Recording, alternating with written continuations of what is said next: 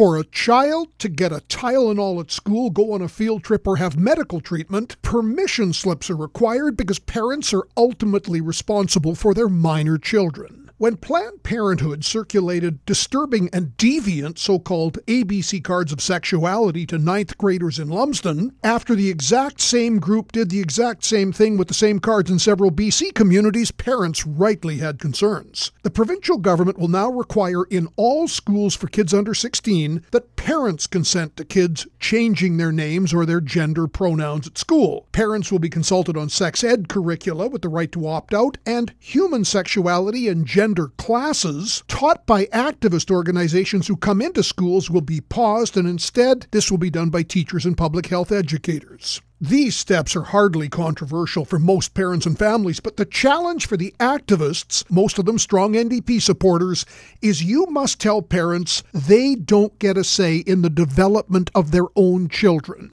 Good luck with that. I'm John Gormley.